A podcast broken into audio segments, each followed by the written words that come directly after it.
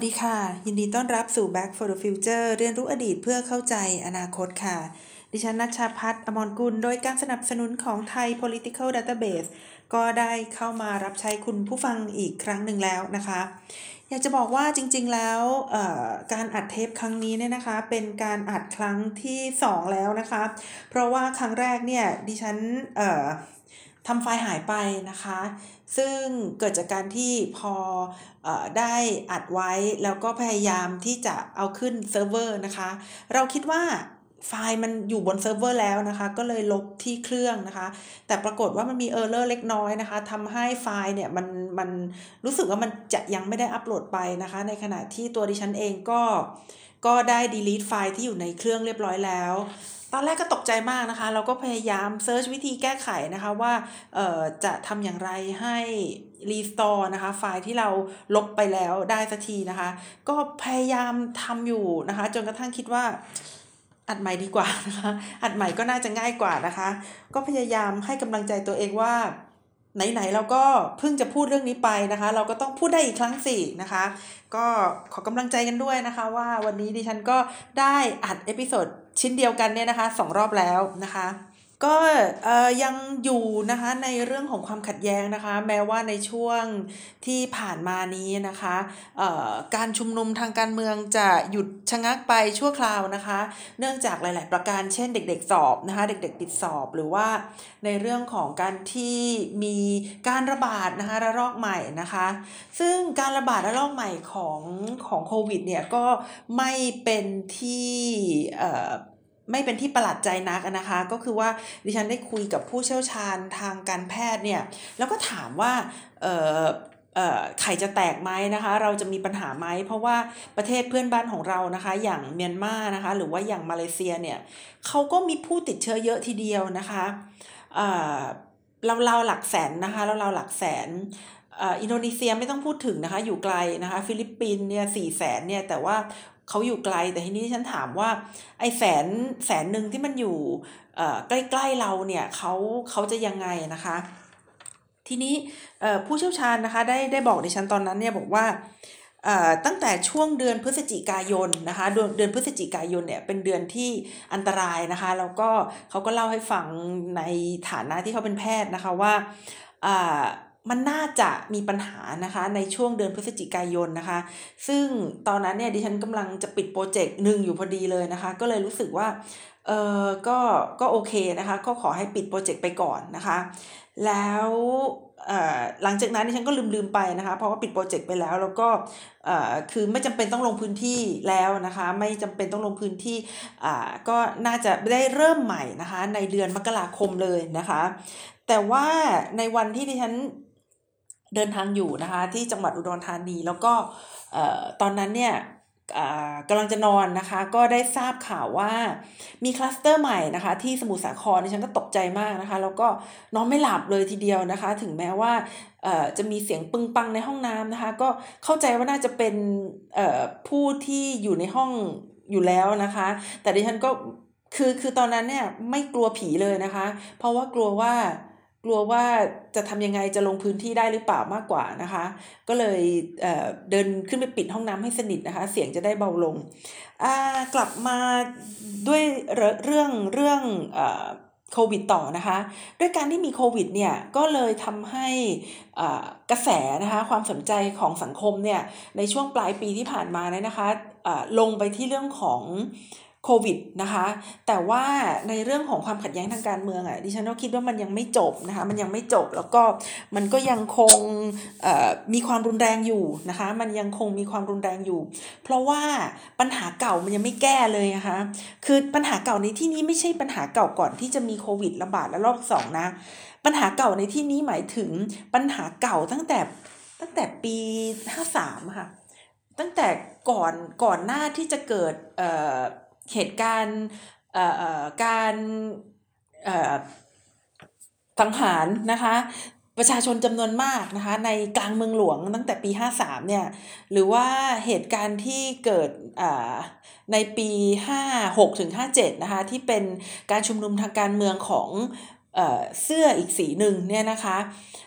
จนกระทั่งมาถึงก่อนหน้าที่จะมีการชุมนุมทางการเมืองในปัจจุบัน ก็คือประมาณช่วงต้น ปี63นะคะ คือคือสถานการณ์ที่ที่มันเป็นความขัดแย้งหรือว่ามันเป็นสิ่งที่ต้องการให้มีการแก้ไขเนี่ย มันก็ยังไม่ได้มีการแก้ไขเลยนะคะ สิ่งที่เรียกร้องที่จะให้มีการปฏิรูปการเมืองเนี่ยดูดูไปแล้วก็ไม่ได้มีการปฏิรูปการเมืองอะไร รัฐธรรมนูญฉบับใหม่ที่ได้มานะคะ ก็เป็นรัฐธรรมนูญที่ย้อนกลับไปนะคะ ก่อนที่จะมีรัฐธรรมนูญปี 2540 อีกนะคะ ก็เลยมองแล้วเนี่ยทำให้รู้สึกว่าโอ้ปัญหาเก่ายังไม่แก้นะคะ แล้วก็มีข้อเรียกร้องใหม่ ๆ เพิ่มขึ้นมาอีกนะคะ ก็เลยทำให้คิดว่า สถานการณ์ของประเทศไทยในเรื่องของความขัดแย้งทางการเมืองเนี่ยมันยังไม่นิ่งนะคะมันยัง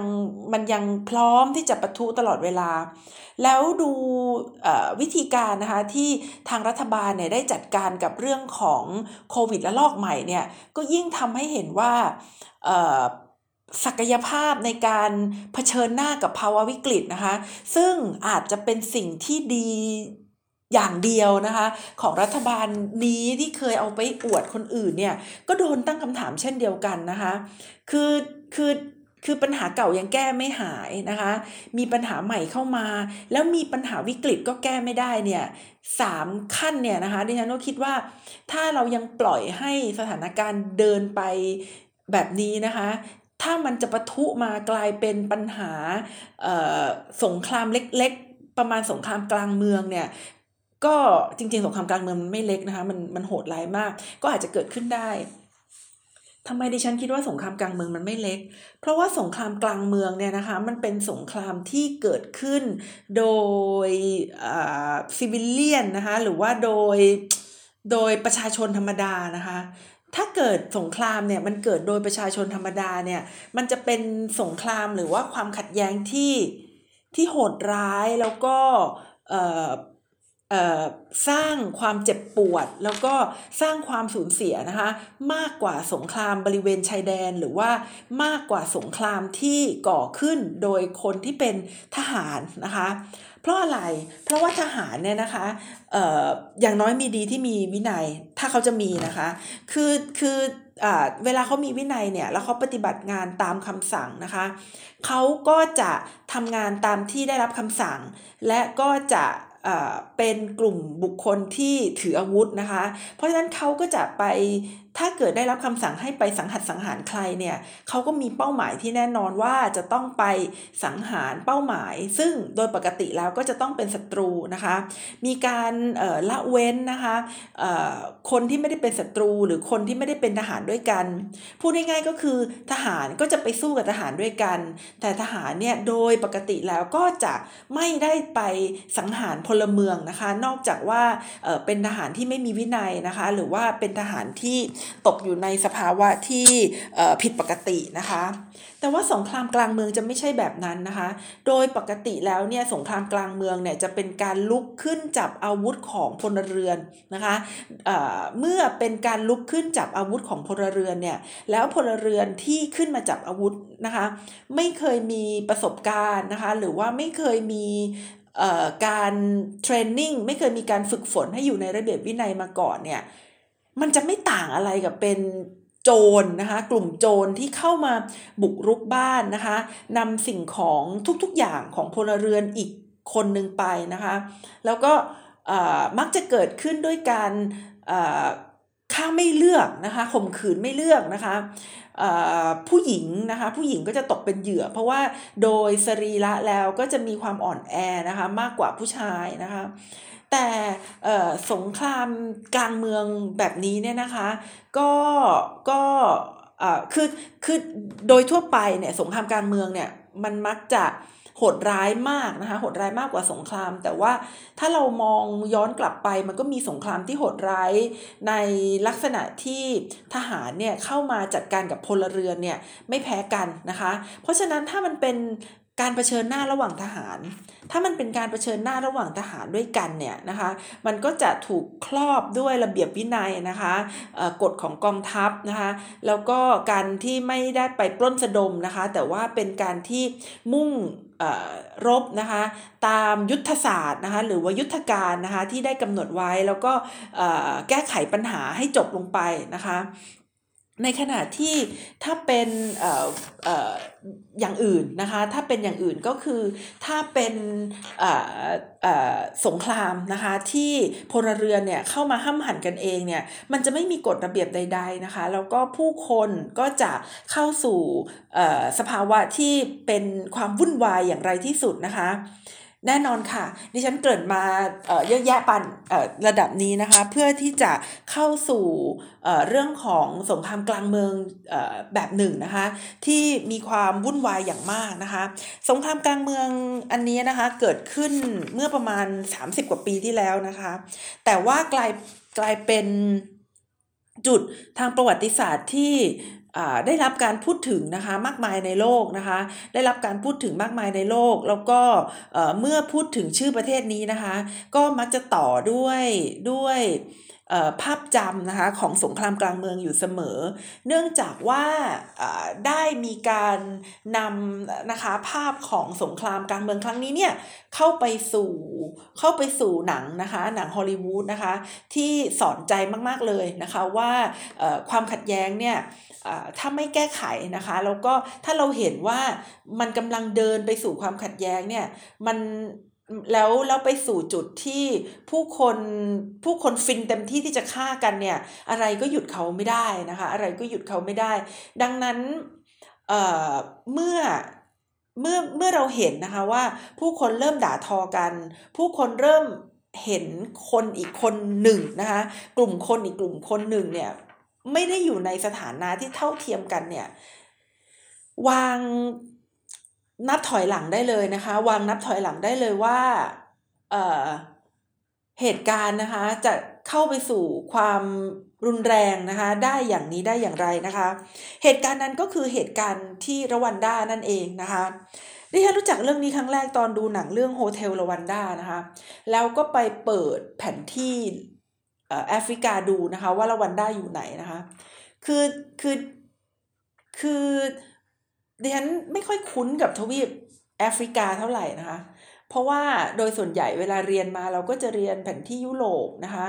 เรียนแผนที่เอเชีย เรียนแผนที่อเมริกาเหนือแล้วก็อเมริกาใต้นะคะ เพราะว่าโดยส่วนใหญ่หนังสือที่เราใช้เนี่ยก็เป็นหนังสือที่ที่ที่มาจากบริเวณนั้นนะคะ เรารู้จักแม่น้ำในอเมริกาเหนือนะคะมากกว่ารู้จักแม่น้ำในแอฟริกาใต้ในแอฟริกานะคะแน่นอน ดิฉันหาประเทศละวันดาไม่เจอนะคะ ตอนแรก คือคือดูใน Google Map แล้วก็ไม่ใช่ดูใน Google Map Search ใน Google นะคะ แล้วก็เขียนว่า Map of แอฟริกานะคะ แล้วก็หาละวันดาไม่เจอ ก็เอ๊ะยังไงวะ ก็เอ๊ะยังไง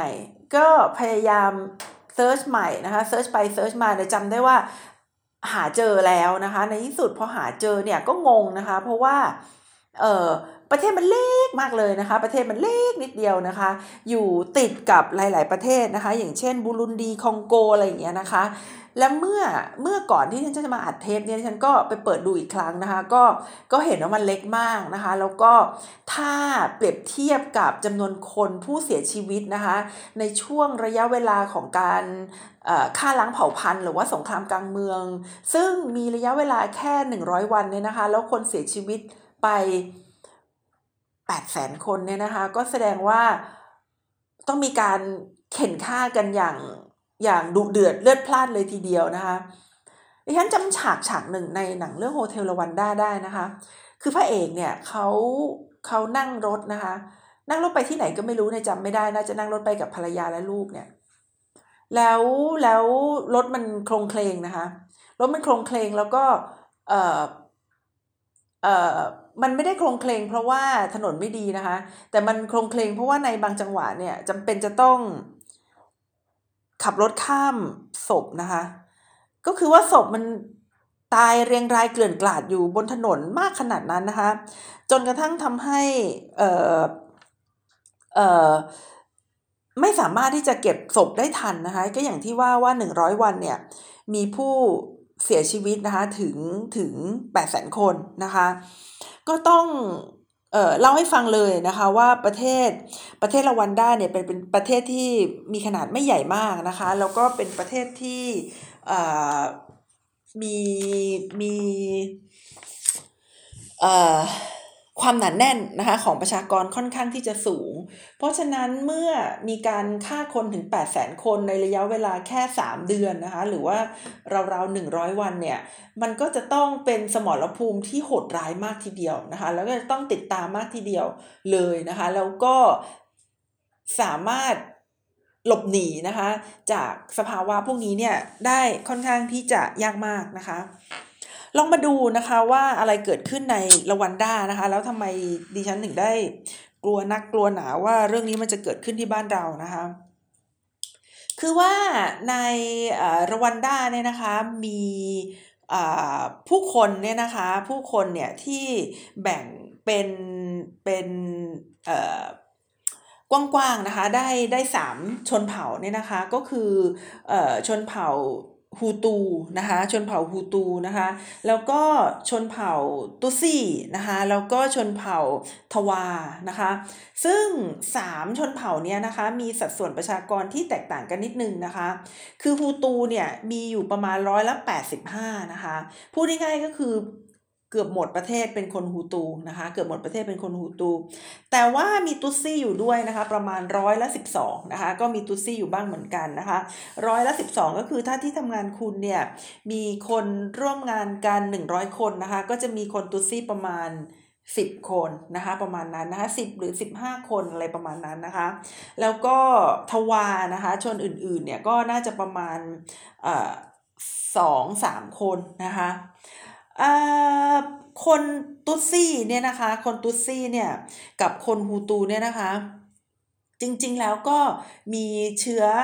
พันธุ์นะคะที่กระจายกันนะคะอยู่ในหลายประเทศนะคะในแถวแถวเอ่อแอฟริกาตะวันออกนะคะเอออยากจะบอกว่าถ้าถ้าถ้าจะหาระวันด้าเนี่ยนะคะ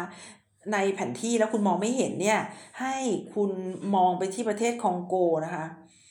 เขาจะอยู่ทางทิศตะวันออกของประเทศคองโกนะคะแล้วก็อยู่ทางใต้ของประเทศอูกันดานะคะเขาเป็นประเทศเล็กนิดเดียวเองนะคะ มีคนเปรียบเทียบเขาว่าเป็นสวิตเซอร์แลนด์แห่งแอฟริกาด้วยนะคะฉันก็ไม่แน่ใจว่าเอ เอจะยังไงนะคะ ก็คงหมายถึงความเป็นประเทศ landlock ก็คือ ไม่มีทางออกทางทะเลนะคะ แล้วก็เป็นประเทศเล็กๆ ก็มีลักษณะคล้ายกับประเทศสวิตเซอร์แลนด์นะคะ ในเรื่องของภูมิศาสตร์ เอามาดูต่อนะคะ เมื่อกี้ที่ที่ฉันเล่าให้ฟังว่าประกอบไปด้วยคนตุซี่นะคะ แล้วก็ฮูตูเนี่ยนะคะ ซึ่งตุซี่เนี่ยเขาก็จะมีจำนวนน้อยกว่าฮูตูมากทีเดียวนะคะ แล้วก็คนสองกลุ่มนี้นะคะเขาก็ไม่ได้แตกต่างกันอะไรขนาดนั้นนะคะ คือเขามีมีภาษาที่ใช้ร่วมกันนะคะ ก็คือใช้ประมาณว่าภาษาฝรั่งเศส แล้วก็ภาษาบันตูนะคะ ซึ่งเป็นภาษาพื้นเมืองในแอฟริกานะคะเออชาวตุตซี่และชาวฮูตูเนี่ย นะคะเขาถูกแยกออกจากกันเนี่ยนะคะ โดยอาณานิคมนะคะ คืออยู่อยู่อยู่อยู่เจ้าอาณานิคมเนี่ยที่เข้ามาสแกมเบิลที่เข้ามาเอ่อเข้ามาแบ่ง แอฟริกาเนี่ยนะคะเขาเป็นคนบอกว่าคนกลุ่มนี้เป็นฮูตูนะคะหรือว่าคนกลุ่มนี้เนี่ยเป็นตุซี่นะคะ โดยเขาบอกว่ามีลักษณะที่ทางกายภาพที่แตกต่างกันอยู่นะคะ เช่น ชาวตุซี่เนี่ยจะสูงผอมนะคะ ส่วนชาวฮูตูเนี่ยจะมีลักษณะที่เตี้ยนะคะแล้วก็ ผิวเข้มกว่านะคะ แต่ดิฉันดูแล้วมันก็เหมือนกันนะคะอาจจะต้องเป็นเพราะว่าต้องไปอยู่ที่นั่นนะคะแล้วก็สังเกตให้ดีๆเนี่ยก็อาจจะแบ่งแยกได้นะคะกระนั้นก็ตามนะคะกระนั้นก็ตามเนี่ยความแตกต่างนะคะสองของสองชนเผ่าเนี่ยนะคะเขาถูกแยกออกจากกันนะคะเมื่อมีอาณานิคมเนี่ยเข้ามานะคะแล้วอาณานิคมเนี่ยสำคัญสำคัญตรงไหนนะคะสำคัญตรงที่ว่า อาณานิคมเนี่ยจะเป็นจะเป็นคนที่คอยบอกว่าชนเผ่าไหนปกครองชนเผ่าไหนนั่นเองนะคะ คือว่าทั้งสองชนเผ่าเนี่ยเขาก็เคยปกครองในระบอบราชาธิปไตยนะคะ ก็คือมีมีพระราชานั่นแหละนะคะทีนี้พอมีพระราชาเนี่ยมันก็เลย ชี้ได้นะคะ เจ้าอาณานิคมก็เลยชี้ได้ว่าจะให้ใครเป็นพระราชานะคะ ในระยะแรกนะคะ เจ้าอาณานิคมเนี่ยก็คือเยอรมนีนะคะ แล้วก็เบลเจียมเนี่ยเขาสนับสนุนนะคะตุซี่นะคะ ซึ่งเป็นชนกลุ่มน้อยนะคะ ในประเทศเนี่ยให้ปกครองนะคะประเทศ นั่นหมายความว่าชนกลุ่มน้อยปกครองชนกลุ่มใหญ่นะคะ ให้ตุซี่ปกครองฮูตูนะคะ ทีนี้เวลาปกครองเนี่ยแล้วเป็นระบอบกษัตริย์เนี่ยเขาไม่ได้ปกครองแบบแบบ merit system สักเท่าไหร่นะคะ คือปกครองแบบให้ประโยชน์นะคะ เฉพาะ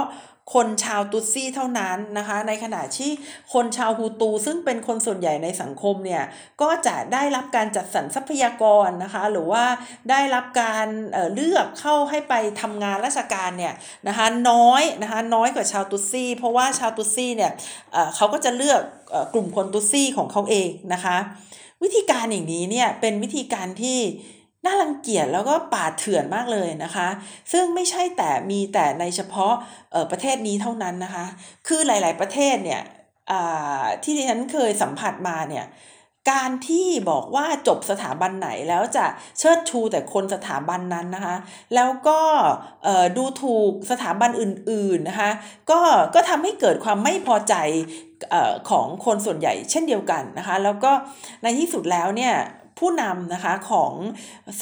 สังคมหรือว่าองค์กรเนี่ยก็จะถูกแวดล้อมไปด้วยคนที่ขี้ประจบนะคะหรือว่าคนที่ได้ขึ้นมามีอำนาจ เพราะว่ามีเชื้อสายเดียวกันเป็นเครือญาติกันนะคะหรือว่า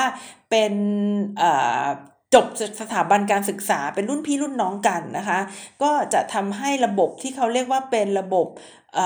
การคัดสรรนะคะด้วยด้วยคุณงามความดีหรือว่า merit system เนี่ยมันหายลงไปนะคะทีนี้คนฮูตูเนี่ยซึ่งเป็นคนส่วนใหญ่ในสังคมเนี่ยก็มองสถานการณ์นี้อย่างไม่พอใจนะคะ พอไม่พอใจปุ๊บเนี่ยนะคะในปี 1957เนี่ย กองกำลังที่จัดตั้งขึ้นโดยคนฮูตูนะคะซึ่งเป็นคนส่วนใหญ่ในสังคมเนี่ยเขาก็ก่อตั้งขึ้นได้สำเร็จนะคะ แล้วก็ขับไล่นะคะพระเจ้าคิเกลีที่5นะคะพระเจ้าคิเกลีที่5นะคะซึ่งเป็นคนทุตซี่เนี่ยนะคะให้ออกไปจากรวันดานะคะ ตรงนี้เป็น keyword ที่สำคัญและดิฉันก็อยากจะให้อยากจะให้จำไว้นิดนึงนะคะว่า ตอนนี้เนี่ย คิงนะคะในปี 1957เนี่ยคิงคิกเกอรี่ที่ 5 เลยนะคะ ได้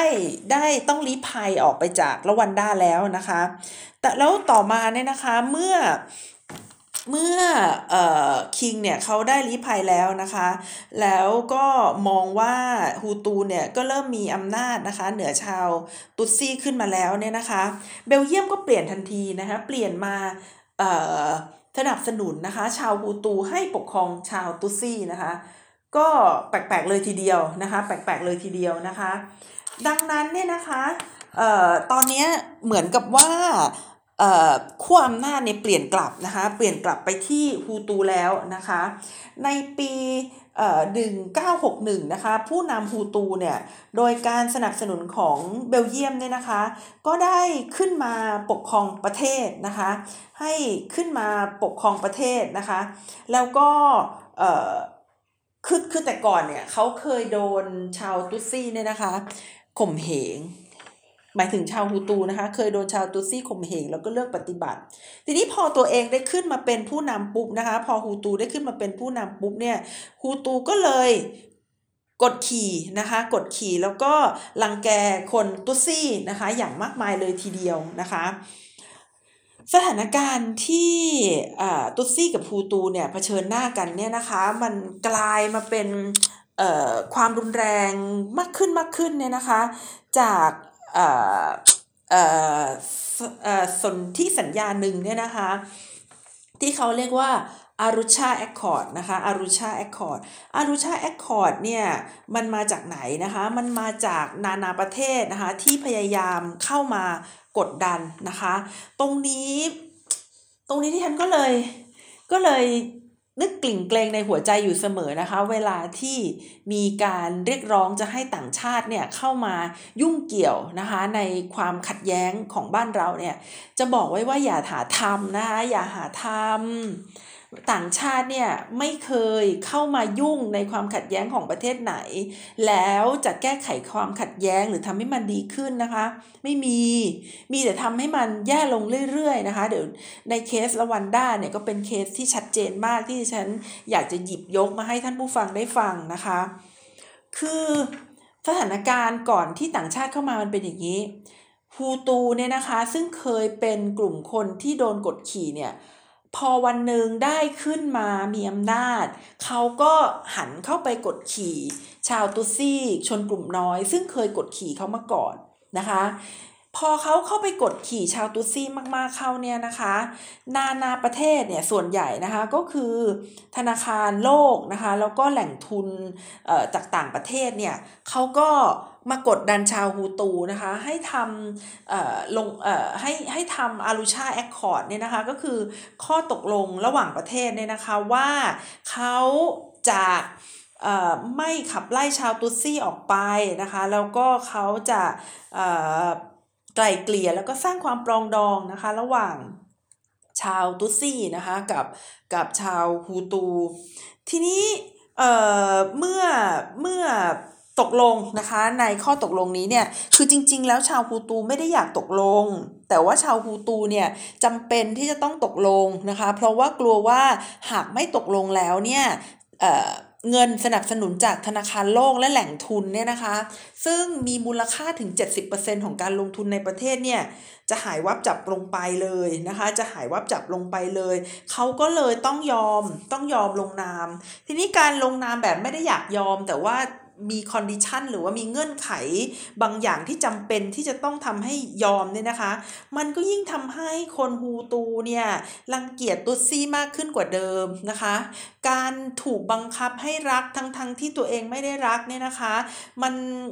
มันจำเลยรักมันยังไงมันก็รักไม่ได้นะคะ ยกเว้นแต่ในหนังไทยเท่านั้นแหละที่จะรักได้นะคะ แต่ว่าในสากลโลกเนี่ยเขารักไม่ได้นะคะ ในที่สุดนะคะในที่สุดแล้วเนี่ยก็คนที่ไม่ชอบใจในอารุชา Accord เนี่ยนะคะเขาก็พยายามที่จะสร้างเครื่องมือนะคะที่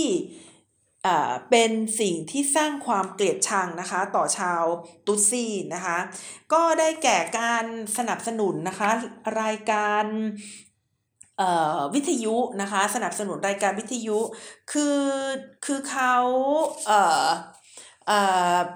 เป็นในทุนนะคะ เป็นผู้มีเงินนะคะ ชาวฮูตูนี่แหละ แล้วสุดท้ายหลังจากนี้เขาหนีไปฝรั่งเศสแล้วก็โดนจับได้นะคะ แล้วก็ขึ้นศาลอาญากรสงครามเนี่ย แต่ว่าสิ่งที่เขาทำเนี่ยนะคะก็ก็คือว่ามันมันเกิดขึ้นหลังจากเหตุการณ์ที่ประธานาธิบดีนะคะอ่าฮา ฮายาริมาน่านะคะฮายาฮายาริมาน่าเนี่ยนะคะเป็นประธานาธิบดีที่ยอมเซ็นสัญญานะคะในสนธิสัญญาที่ชื่อว่าอารุชา Accord เนี่ยนะคะเขาเอ่อเอ่ออยู่ๆก็เครื่องบินตกนะคะเครื่องบินตก เพราะว่าโดนยิงนะคะในการที่ฮายาฮายารินาม่าเนี่ยนะคะโดนโดน เอ่อเสียชีวิตนะคะ เนื่องจากเครื่องบินตกเนี่ยนะคะ ก็ได้เป็นจุดเนี่ยที่ทำให้ชาววูตูนะคะเขาเล่นข่าวนี้ว่าเหตุการณ์นี้มันเกิดขึ้นจากชาวตุซีแน่นอนที่ไม่พอใจประธานาธิบดีของเราซึ่งเป็นชาวฮูตูนะคะ แล้วก็มีการโทษนะคะ มีการโทษชาวตุซี่ว่าชาวตุซี่เนี่ยมีความเกี่ยวข้องนะคะ แล้วก็มีการโฆษณาประชาสัมพันธ์ที่เมื่อกี้ได้บอกไปว่ามีการซื้อสื่อนะคะ มีการทำสถานีวิทยุนะคะ ให้โจมตีชาวตุซี่นะคะว่าน่ารังเกียจเลวร้ายเลวทรามโง่งมงาย มีมีค่าเป็นเพียงแค่แมงสาบและงูนะคะ พอเราได้ฟังแบบนี้ในในครั้งแรกนี่ก็อาจจะยังไม่ได้รู้สึกอะไรที่ที่ที่จะรู้สึกเห็นคล้องเห็นคล้อยไปตามนั้นนะคะ แต่ถ้าได้ฟังบ่อยๆเนี่ยมันก็จะรู้สึกนะคะว่าชีวิตของชาวตุซี่เนี่ยไม่มีความหมายนะคะ ก็จะรู้สึกว่าชีวิตของชาวตุซี่เนี่ยไม่มีความหมายแล้วก็เลยทำให้ เขามองว่าจริง ๆ แล้วการที่จะกำจัดชาวตุซี่สักคนหนึ่งเนี่ย มันก็เหมือนกับการเหยียบแมงสาบนะคะหรือว่าการฆ่างู ซึ่งงูเนี่ยมันมีพิษ ถ้าเกิดมันเข้ามาในบ้านของเราเนี่ย มันก็จะทำลายสัตว์เลี้ยงนะคะทำลายเด็กเล็ก ๆนะคะ หรือผู้สูงอายุ ดังนั้นไม่เห็นเป็นไรเลยนะคะ เราต้องฆ่าได้นะคะ ต้องฆ่างูได้ เพราะว่าเราจะต้องรอดนะคะ หรือว่าเราจะต้องฆ่ามาแมลงสาบได้เนื่องจากว่ามันไม่มีประโยชน์มันเน่าเหม็นมันน่ารังเกียจนะคะก็ได้มีการพยายามผลักดัน พยายามผลักดันตราหน้านะคะ ชาวตุซี่เนี่ยว่าไม่มีค่านะคะน่ารังเกียจแหวงกัดนะคะการฆ่าตุซี่สักคนเนี่ยมันมันไม่ได้แย่อะไรเลยนะคะพูดแบบนี้ซ้ำกันซ้ำกันซ้ำกันนะคะ ซึ่งสิ่งนี้เนี่ยที่เขาเรียกกันว่าเป็น hate speech นะคะ hate speech เนี่ยไม่ได้เกิดขึ้นครั้งแรกที่ละวันด้านะคะ คือก่อนที่จะเกิดสงครามก่อนที่จะเกิดความขัดแย้งต่างๆเนี่ยมันมักจะเริ่มขึ้นที่ hate speech อยู่เสมอนะคะ อย่างเช่นก่อนที่จะมีการฆ่าล้างเผ่าพันธุ์ชาวยิวนะคะในใน ยุคนาซีนะคะ ก็มีการโฆษณาประชาสัมพันธ์เหมือนกันนะคะว่าชาวยิวเนี่ยไม่มีค่านะคะ ชาวยิวเนี่ยเปรียบเสมือนแมงสาบนะคะเป็นสิ่งอะไรที่ไม่มีค่า ดังนั้นผู้ที่เขาศึกษานะคะสิ่งต่างๆเหล่านี้เขาถึงได้พยายามที่จะบอกว่าการ ตีค่าหรือว่าการสร้างวาทกรรมที่ไปดูถูกดูหมิ่นดูแคลนคนอีกกลุ่มหนึ่งเนี่ยในที่สุดแล้วนะคะ มันจะนำมาสู่การใช้กำลังนะคะ คือคำพูดเนี่ยในที่สุดวันหนึ่งมันจะนำมาสู่การใช้กำลังนะคะ มันก็เลยเออดิฉันก็เลยอยากจะเออพูดเปรียบเทียบอีกอย่างหนึ่งนะคะว่า เวลาเพื่อนของของเราเนี่ยที่ชอบพูดหยาบหยาบชอบด่าเราดูถูกเราอะไรอย่างเงี้ยนะคะ บางทีก็อย่าไปคิดว่าเขาจริงเป็นคนจริงใจนะคะเขาอาจจะเป็นคนปากหมาก็ได้นะคะเออก็ไม่จำเป็นนะคะ ถ้าเกิดไม่จำเป็นก็ก็ไม่ต้องคบนะคะกับคนที่ชอบด่าก็ได้นะคะ ก็ถือว่าเขาเป็นคนที่มีจิตใจหรือว่ามีวาจาที่ไม่ดีนะคะ แล้ววันหนึ่งเขาก็อาจจะเปลี่ยน จากการแค่คิดหรือว่าเปลี่ยนจากแค่ที่พูดเนี่ยวันหนึ่งเขาก็อาจจะมาทำร้ายเราก็ได้นะคะ นี่ก็เป็นปรัชญาส่วนตัวของดิฉันที่จะมักจะไม่คบกับคนคนขี้นินทานะคะหรือว่าคนที่ชอบว่าร้ายคนอื่น เพราะว่าดิฉันมองว่าคนพวกนี้เป็นคนที่ ไม่ใช่เป็นคนตรงแต่เป็นคนปากหมานะคะเอากลับมานะคะ กลับมาที่ลาวันด้านะคะ เหตุการณ์นะคะเหตุการณ์ที่คนด่ากันไปด่ากันมาเนี่ยนะคะไม่ใช่ด่ากันไปด่ากันมา เหตุการณ์ที่ชาวฮูตูเนี่ยด่าตะชาวตุซี่นะคะด่าชาวฮูตูด่าชาวตุซี่นี่นะคะ มันได้ทำให้สถานการณ์เนี่ยมันเลวร้ายจนกระทั่ง มีการใช้อาวุธขึ้นมาจริงๆนะคะมีการใช้อาวุธขึ้นมาจริง ๆ ซึ่งหากสรุปเหตุการณ์นี้ก็คือว่ามีผู้เสียชีวิต 8 0 0แสนคนนะคะ มีผู้หญิงถูกข่มขืนประมาณ 250,000 คน 3 เดือนส่งข่มขืน 250,000 คนนี้มันมันเยอะขนาดไหนนะคะ แม้กระทั่งเด็ก 10 ขวบก็ถูกฆ่านะคะ เด็ก 10 ขวบก็ถูกฆ่าแล้วก็อาวุธนะคะของชาวฮูตูเนี่ยจะเป็นมีดใหญ่นะคะ เป็นมีดใหญ่ที่ชาวฮูตูเนี่ยเขาก็จะมีไว้ติดตัวนะคะ มันคล้ายๆกับมีดมีดปอก มีดปอกมะพร้าวนะคะ ที่ฉันเห็นในเน็ตเนี่ย มันเป็นมีดใหญ่ทีเดียวแล้วก็ถ้าฟันนะคะ ถ้าฟันก็น่าจะแขนขาขาดได้นะคะ หรือว่าถ้าเกิดแทงเข้าไปในแทงแทงเข้าไปในร่างกายเนี่ย ก็อาจจะตายได้นะคะ ก็อาจจะตายได้ทีเดียวนะคะ ซึ่งการบิวนะคะ ให้คนเกลียดกันแล้วในที่สุดก็ถูกนำมาเป็นเหตุผลนะคะ ในการฆ่าโดยที่ไม่ไม่ ไม่เห็นค่ากันเนี่ยนะคะก็ได้ทำให้ผู้คนเนี่ยเสียชีวิตอย่างมากมายนะคะแล้วก็เป็นที่มานะคะเป็นเป็นฉากนะคะของหนังในเรื่องโฮเทลลวันด้าด้วยนะคะ เพราะฉะนั้นมาถึงจุดนี้เนี่ยใครที่อยากจะเห็นนะคะคือวันนี้ฟังดิฉันแล้วเนี่ยอยากจะเห็นนะคะว่าเหตุการณ์มันมันแย่แค่ไหนนะคะก็ลองไปหาดูได้นะคะหนังเรื่องโฮเทลลวันด้านะคะ เป็นหนังคลาสสิกเรื่องหนึ่งที่ดูแล้วก็สะเทือนใจนะคะ แล้วก็หดหู่ มีความรู้สึกว่า ไม่อยากจะให้เรื่องนี้มันเกิดขึ้นนะคะ อีกไม่ว่าจะเป็นประเทศไหนในโลกก็ตามทีนะคะ เพราะว่าในที่สุดแล้ว แม้ว่าจะฆ่าฆ่าคนที่ไม่เหมือนเราไปแล้วอะเราก็ไม่ได้ดีขึ้นจาก การกระทำนั้นเลยนะคะ คือความขัดแย้งทุก ๆ ความขัดแย้งเนี่ยมันต้องจบที่โต๊ะเจรจานะคะในระหว่างที่มีความขัดแย้งเนี่ยโอเค อาจจะมีการฆ่ากันมากมายเนี่ย แต่สุดท้ายทุก ๆ ความขัดแย้งมันต้องจบที่โต๊ะเจรจา แล้วเราพัฒนาขึ้นจนกระทั่งปีนี้เนี่ยปี 2021 แล้วเนี่ย เราจะข้ามได้ไหมอะเราจะไม่เราจะไม่ไปสู่การฆ่ากันได้ไหม เราจะมา ที่โต๊ะเจรจาเลยได้ไหมนะคะ ก็เป็นสิ่งที่ยากอยู่นะคะว่า ว่าจะทำได้หรือไม่นะคะ แต่ว่าถ้ามีใครฟัง แล้วสามารถขยายต่อได้เนี่ย ก็อยากจะบอกว่า เรามาข้ามก้าวข้ามความขัดแย้งนะคะ ด้วยการเจรจากันเถอะนะคะ วันนี้คนที่ออกมาเจรจาเนี่ยอาจจะถูกมองว่า เป็นผู้ทรยศนะคะ เพราะยังไม่เหนื่อยยังสู้กันได้แล้วก็ฝ่ายหนึ่งเนี่ยเข้าใจว่าตัวเองมีอำนาจเหนือกว่าอีกฝ่ายหนึ่งเพราะฉะนั้นเขาจึงใช้ทุกๆอย่างที่เขามีไม่ว่าจะเป็นอำนาจที่ถูกกฎหมาย หรือว่าอำนาจที่ไม่ถูกกฎหมายนะคะ เข้ามาจัดการกับผู้เห็นต่าง แต่มันไม่หยุดนะคะมันมันไม่จบการจัดการแบบนี้ในที่สุดแล้ว ก็เกิดความสูญเสีย พอหมอบทั้งคู่ถึงจะมาเจรจา เราไม่อยากจะให้เดินทางกันไปถึงจุดนั้นนะคะ ไม่อยากจะให้เดินทางไปถึงจุดที่จะต้องหมอบกันทั้งคู่ แล้วก็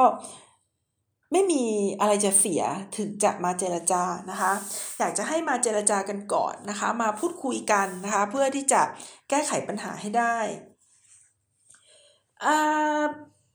ทีนี้ นอกจากนี้แล้วเนี่ยนะคะสิ่งที่น่าสนใจนะคะในลาวันด้าเนี่ยก็คือว่าระบบคือคือเขาฆ่ากันตายไปแล้วเนี่ยก็มีความพยายามที่จะยุติหยุดการฆ่านะคะแล้วก็มาสร้างสังคมนะคะให้กลับคืนมาเหมือนเดิม จุดที่น่าสนใจที่ฉัน ไปวิเคราะห์แล้วก็อยากจะนำมาเล่าให้ท่านผู้ฟังฟังก็คือว่า ความสำเร็จของละวันด้าเนี่ยนะคะ ไม่ได้เกิดมาจากองค์กรหรือว่าสถาบันทางการเมืองที่มีอยู่ในสังคมนะคะตรงจุดนี้มันก็เลยจะคล้ายๆกับเกาหลีใต้อยู่บ้างเหมือนกัน คือคือคือถ้าใช้ รูปแบบนะคะ ถ้าใช้รูปแบบของการแก้ไขปัญหาความขัดแย้งแบบเดิมหรือว่าในบ้านเมืองที่ปกติเนี่ยมันมันแก้ไขปัญหา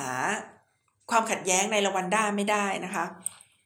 อะไรคือรูปแบบของการแก้ไขปัญหาแบบเดิมนะคะ รูปแบบการแก้ไขปัญหาแบบเดิมของรวันด้านะคะก็คือศาลนะคะศาลยุติธรรม และ ศาลระหว่างประเทศนะคะ เพราะว่าหลังจากเกิดเหตุการณ์ฆ่าล้างเผ่าพันธุ์ขึ้นปุ๊บเนี่ยนะคะ ได้มีความพยายามของสหประชาชาติเนี่ยได้นำศาลอาญา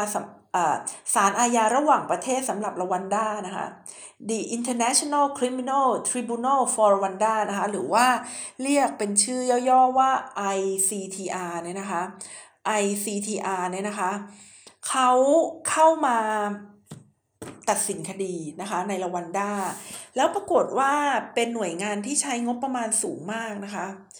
ถึง เอ่อ เอ่อหนึ่งจุดหนึ่งพันล้านเหรียญนะคะหนึ่งจุดหนึ่งพันล้านเหรียญ แต่ว่าตัดสินคดีได้แค่ยี่สิบสามคดีเอง หารไปหารมาเนี่ยประมาณเท่าไหร่เนี่ยหนึ่งจุดหนึ่งหนึ่งจุดหนึ่งพัน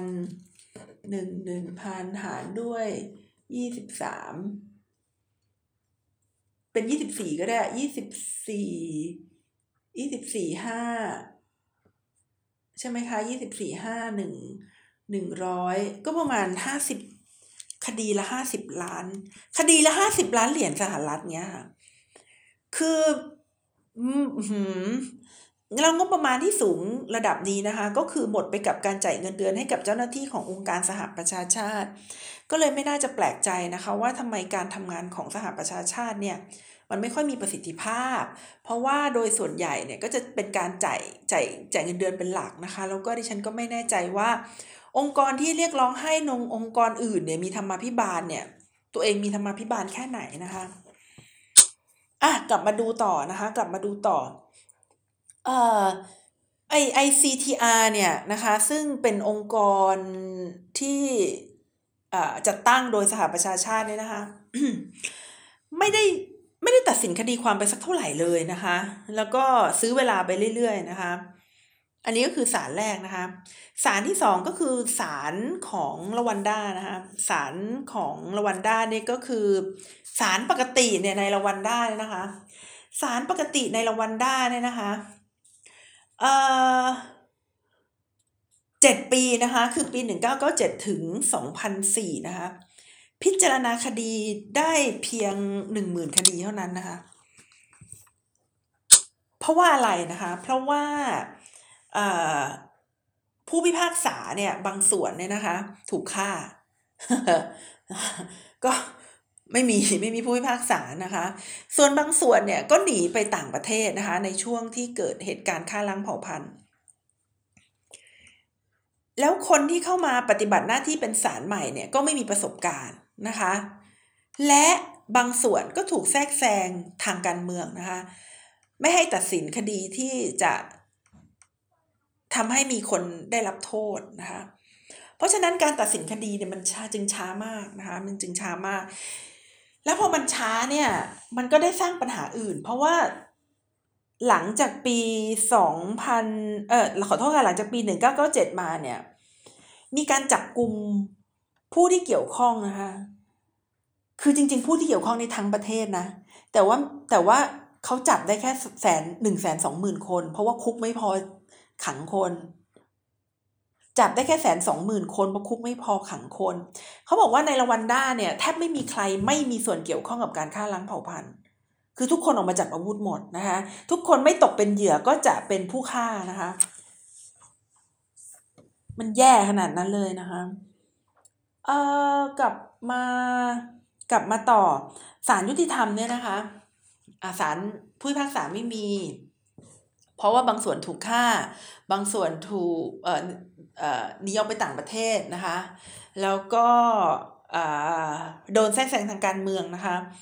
ทำให้ภายในระยะเวลา 7 ปีเนี่ยสามารถพิจารณาคดีได้เพียง 1 0,000 คดีเท่านั้น และอะไรล่ะนะคะ ในเมื่อศาลที่มีอยู่ทำงานไม่ได้นะคะ หรือว่าศาลที่มาจากต่างประเทศเนี่ยก็เข้าเข้ามาเป็นศาลที่กินเงินเดือนไปเรื่อย ๆ นะคะ แต่ทำงานได้ประสิทธิภาพน้อยมากเนี่ย ปรากฏว่าเขาได้เกิดนวัตกรรมใหม่นะคะ ก็คือสารสารที่เขาเรียกว่าสารกาชาชานะคะคำว่ากาชาชาเนี่ยนะคะในภาษาของอทางทางรวันด้าเนี่ยนะคะที่ฉันเข้าใจเป็นภาษาบันตูนะคะ แต่ว่าอาจจะผิดก็ได้ต้องขอโทษด้วยนะคะเขาบอกว่ามีความหมายว่าหญ้าเล็กๆนะคะ หรือว่า small glass เนี่ยแล้วเมื่อไปลองลองเซิร์ชดูนะคะกาชาซาเนี่ยการการตัดสินคดีความในกากาชาซาเนี่ยนะกากาชาชาค่ะขอโทษนะคะ กาชาชาเนี่ยก็จะเห็นว่าเขาไม่ได้เข้าไปในอาคารสถานที่อะไรนะคะเขาเข้าไปนั่งล้อมวงกันท่ามท่ามกลางทุ่งหญ้านะคะ ให้สมชื่อว่า glass เล็กนะคะหรือว่าเอ่อ small glass เนี่ยนะคะ แล้วก็เอ่อให้ผู้กระทำผิดเนี่ยนะคะ ได้ขอโทษนะคะ ได้ขอโทษแล้วก็ให้มาพบกันนะคะ ทุกสัปดาห์ในชุมชนนะคะ คนที่สารภาพก่อนถูกกล่าวโทษเนี่ยก็จะได้รับการลดหย่อนโทษนะคะ ซึ่ง ก็จะได้ทำให้ผู้ที่ตกเป็นเหยื่อหรือว่าเป็นญาติของผู้ที่ตกเป็นเหยื่อเนี่ยก็จะได้ทราบด้วยนะคะว่าตอนนี้ศพของคนที่เรารักเนี่ยถูกทิ้งไว้ที่ไหนนะคะ ให้ผู้ที่ทำร้ายญาติของเราเนี่ยได้สำนึกผิดนะคะในสิ่งที่ตัวเองทำนะคะแล้วก็ขอขอให้ชุมชนเนี่ยให้อภัยกับเขานะคะ ก็จะทำให้ผู้พิพากษาเนี่ยได้มา พิจารณานะคะลดโทษให้กับผู้กระทำผิดนะคะเพราะฉะนั้นศาลกาชาชาเนี่ยก็เลยเป็นเอ่อเป็นนวัตกรรมนะคะที่ทำให้คนในชุมชนเนี่ยได้เข้ามาใช้เวลาร่วมกันนะคะพูดคุยกันนะคะรับฟังกันนะคะเพื่อที่จะเข้ามาแก้ไขปัญหาร่วมกันนะคะ แม้ว่าเรื่องที่จะพูดในกาชาชาเนี่ยเป็นเรื่องที่โหดร้ายแล้วก็อาจจะรับได้ยากนะคะ เพราะว่าในฐานะที่ถ้าเราเป็นเหยื่อเราก็ต้องมานั่งฟังว่า คนที่ทำร้ายเราเนี่ยเขาเขาคิดยังไงเขาทำอะไรบ้างนะคะคนที่เป็นผู้ทำร้ายก็จะต้องมาเล่าให้เหยื่อฟังคือยืนต่อหน้าเหยื่อแล้วก็เล่าว่าที่ทำไปนั้นเนี่ยทำอะไรบ้างทำกับใคร สร้างความเสียหายยังไงนะคะ ก็ต้องมาเล่าให้ฟังกันนะคะ แต่แต่การที่ทำแบบนี้เนี่ยนะคะ บางส่วนก็อยากเข้ามาเพราะว่าถ้าเข้ามาแล้วเนี่ยก็จะได้รับการยดลดหย่อนโทษ แล้วก็เหมือนกับรีเซ็ตตัวเองนะคะ แล้วก็จะได้ก้าวข้ามแล้วก็ แก้ไขความผิดของตัวเองไปนะคะ แต่คนบางกลุ่มก็ไม่ต้องการนะคะไม่ต้องการที่จะเข้ามาในกระบวนการนี้นะคะในกระบวนการนี้เนี่ยนะคะสิ่งที่สำคัญเนี่ยนะคะก็คือว่าให้ทั้งอาชญากรนะคะแล้วก็เหยื่อเนี่ยได้เข้ามานั่งร่วมกัน พูดคุยกัน แล้วก็เรียนรู้ที่จะอยู่ร่วมกันนะคะ ให้อภัยกัน และชดใช้กันนะคะ อาจจะคนที่ทำผิดหรือว่าเป็นอาชญากรเนี่ยอาจจะต้องทำกิจกรรมบางอย่างเพื่อสังคม อาจจะเป็นการช่วยสร้างบ้าน ช่วยสร้างฝายนะคะช่วยทำอะไรเพื่อที่จะชดใช้ความผิดนะคะที่ที่ตัวเองทำนะคะแล้วก็มาพูดคุยกันว่า หลังจากนี้เนี่ยจะอยู่ร่วมกันอย่างไรต่อไปนะคะ และสิ่งที่สำคัญที่สุดเนี่ยก็คือต้องให้อภัยกันและกันนะคะ เพราะว่าก็คงจะอยู่ในในสถานการณ์แบบนี้เนี่ยต้องต้องอยู่ร่วมกันไปอีกนานประมาณนั้นนะคะ โดยสรุปเนี่ยนะคะความขัดแย้งนะคะของละวันได้นะคะ มันเกิดขึ้นมาจาก การกดขี่นะคะที่อยู่ในสังคมนะคะการกดขี่ที่อยู่ในสังคมระหว่างคนที่ถูกทำให้แตกต่างกันนะคะนี่ก็คือสาเหตุนะคะและตัวปัจจัยที่ทำให้เกิดความรุนแรงนะคะก็คือการสร้างความเกลียดชังนะคะการสร้างความเกลียดชัง และความชอบธรรมที่จะฆ่านะคะโดยไม่ผิดนะคะแล้วอย่างที่3นะคะก็คือว่า การปลองดองหรือว่าการแก้ไขปัญหาความขัดแย้งนะคะ เกิดขึ้นได้จากนวัตกรรมในชุมชนนะคะมากกว่าสถาบันยุติธรรมนะคะที่มีอยู่ในขณะนั้นนะคะ นี่ก็เป็นบทเรียนที่ฉันก็ไม่อยากไม่อยากที่จะให้เราจะต้องมาเรียนรู้จากลาวันด้าเพราะว่าสิ่งที่เกิดขึ้นในทุกๆวันนี้เรา เราคนไทยเราก็ไม่ได้แตกต่างกันเลยนะคะเราก็พูดภาษาเดียวกันนับถือศาสนาเดียวกัน เราก็ควรจะมาเจรจากันนะคะ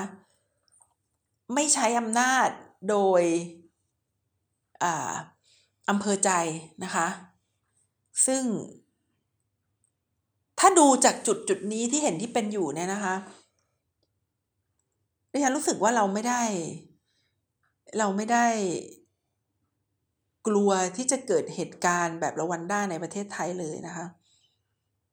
แต่ฉันก็กลัวอยู่ดีนะคะ จะมาบอกว่าบ้านเมืองพุทธแล้วไม่ทำลงมองไปที่กัมพูชาเลยค่ะ